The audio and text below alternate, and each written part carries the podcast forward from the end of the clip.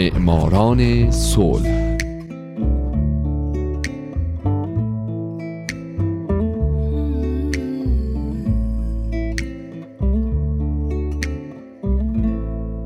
اینجا رادیو پیام دوسته و این نودمین قسمت معماران صلح.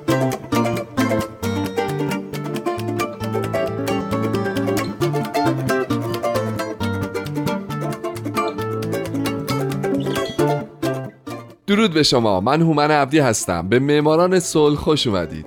همونطور که می‌دونین من در این برنامه به زنان و مردان و سازمان ها و مؤسساتی می‌پردازم که به خاطر فعالیت هاشون شایسته دریافت جایزه نوبل صلح تشخیص داده شدن. کسانی که یا صلح دغدغه همیشگیشون بوده یا در یک بره از زمان قدم بلندی برای صلح جهانی برداشتن و باعث شدن دنیای پر از جنگ ما بدتر از چیزی که الان هست نباشه.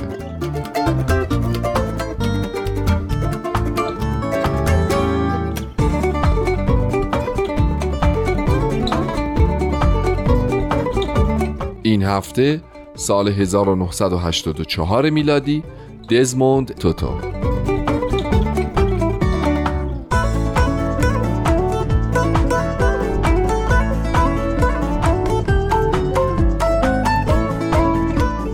دزموند توتو در هفته اکتبر 1931 به دنیا اومده. او اسقف بازنشسته کلیسای انگلیکن نخستین سراسقف سیاه پوستان کیپتان و یکی از مخالفان و فعالین علیه آپارتاید بوده و در حال حاضر هم او یکی از معروفترین فعالین در عرصه حقوق بشر در جهانه.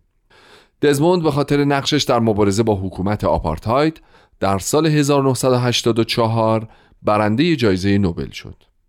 او همچنین در حال حاضر در حوزه های مختلفی مثل فقر، نجات پرستی، تبعیض جنسیتی، جنسگرا حراسی، ایدز، سل و حوزه های دیگه در حال فعالیت و مبارزه است.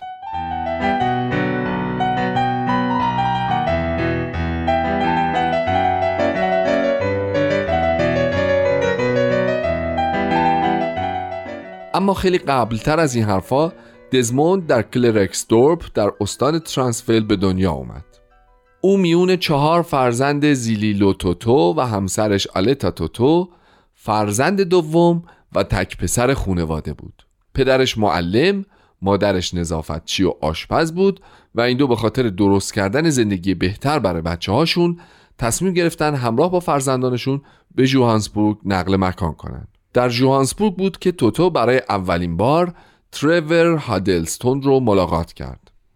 توتو گفته یک روز با مادرم در خیابان ایستاده بودم که مردی سفید پوست در لباس یک کشیش از کنارمون رد شد. در حینی که داشت از کنار ما میگذشت کلاهش رو به نشانه احترام به مادرم برداشت. شاخ در آورده بودم. یک مرد سفید پوست به زن سیاه پوستی از طبقه کارگر سلام داد.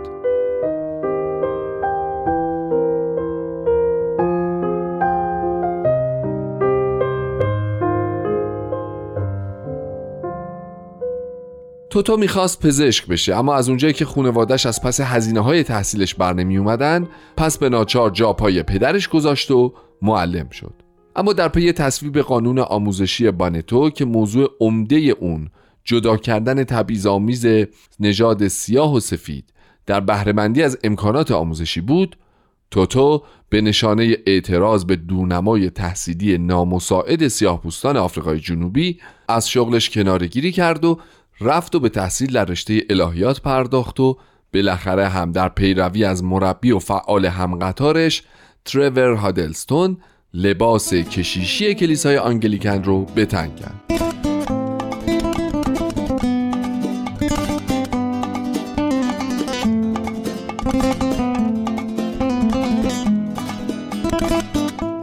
دزموند توتو در دهه 60 هم به تحصیلاتش ادامه داد و تونست فوق لیسانس بگیره هم به عنوان کشیش در یکی دو تا کلیسا و دانشگاه مشغول به خدمت شد.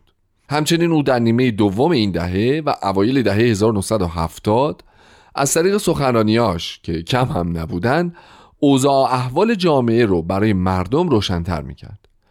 بالاخره هم توتو بعد از یکی دو بار رفتن به بریتانیا و برگشتن به کشورش در سال 1975 به عنوان رئیس کلیسای جامع سن مری در جوهانسبورگ منصوب شد.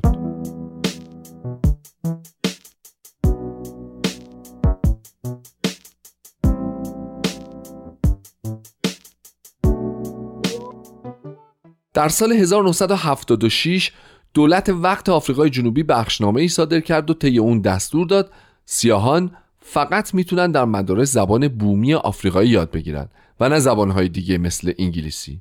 این مسئله اول باعث اعتراض معلمان بعد دانش آموزان و در نهایت به شورش و خیزش علیه آپارتاید منجر شد. معترضین در تظاهراتشون که با آشوبهای سووتو مشهور شد شرکت کردند و با واکنش بسیار سخت حکومت هم البته روبرو شدند به طوری که بسیاری در این تظاهرات کشته شدند.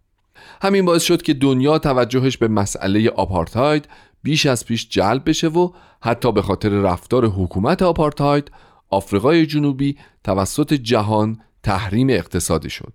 توتو در این زمان از بایکوت اقتصادی کشورش حمایت کرد و به مخالفت با سیاست ترغیب دوستانه ایالات متحده پرداخت. توتو با وجود اینکه می‌دونست سیاست کاهش سرمایه ضربه سختتری به فقیرا می‌زنه با اون کم و بیش موافق بود چرا که معتقد بود که اگر در پی این سیاست سیاه پوست ها از کار اخراج بشن دست کم اونا برای رسیدن به یه هدف والا رنج و سختی می‌کشن. بر پایه همین عقیده بود که او راهپیمایی های مسالمت آمیز در خیابون های کیپتان رو ترتیب داد تا سرمایه خارجی و داخلی رو وادار بکنه به کاهش سرمایه گذاری در آفریقای جنوبی.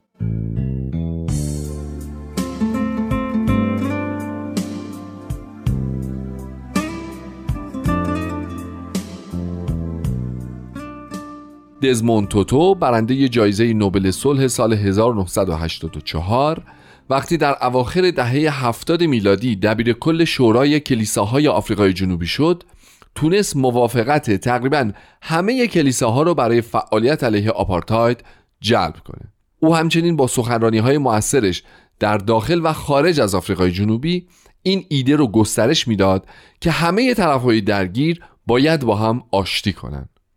همچنین در سخنرانی ها زدیت توتو با آپارتاید شدید و سریح بود و او آپارتاید رو به نازیسم تشبیه می‌کرد. به همین خاطر هم بود که دولت چند باری او رو به خاطر حرفاش به زندان انداخت. علاوه بر اینها توتو به شدت از تاکتیک های خشونت آمیز برخی از گروه های ضد آپارتاید از جمله کنگره ملی آفریقا انتقاد می‌کرد و حتی سالها قبل از ماندلا معتقد بود به مبارزات غیر خشونت آمیز.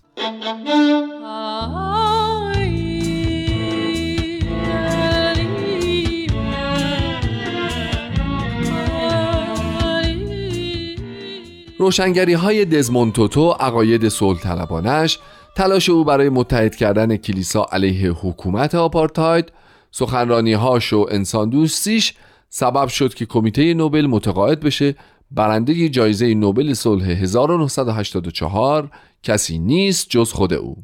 بنابراین اسقف توتو در تاریخ 16 اکتبر 1984 این جایزه را دریافت کرد. کمیته نوبل در بیانیش به نقش او به عنوان رهبری وحدت بخش در حل و فصل مشکل آپارتاید در آفریقای جنوبی اشاره کرد و او را ستود.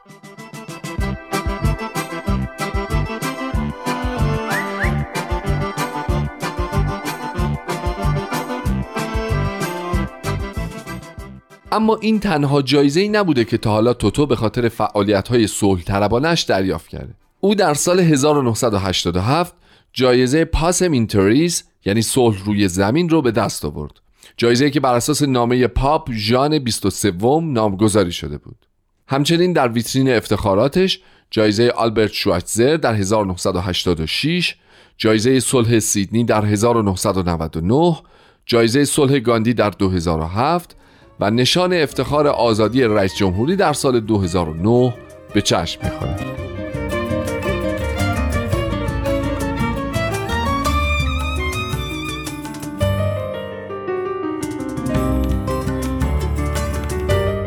دوستای عزیز من فکر می‌کنم حداقل یکی دو برنامه دیگه معماران صلح رو باید اختصاص بدم به دزموند توتو.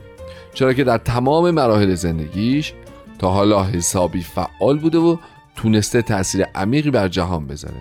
علاوه بر این او بارها و بارها چه در مصاحبه هاش و یا در بیانیه هاش که منتشر کرده از وضعیت حقوق بشر در ایران انتقاد کرده. بنابراین من در برنامه های آینده حتما به این مسائل خواهم پرداخت.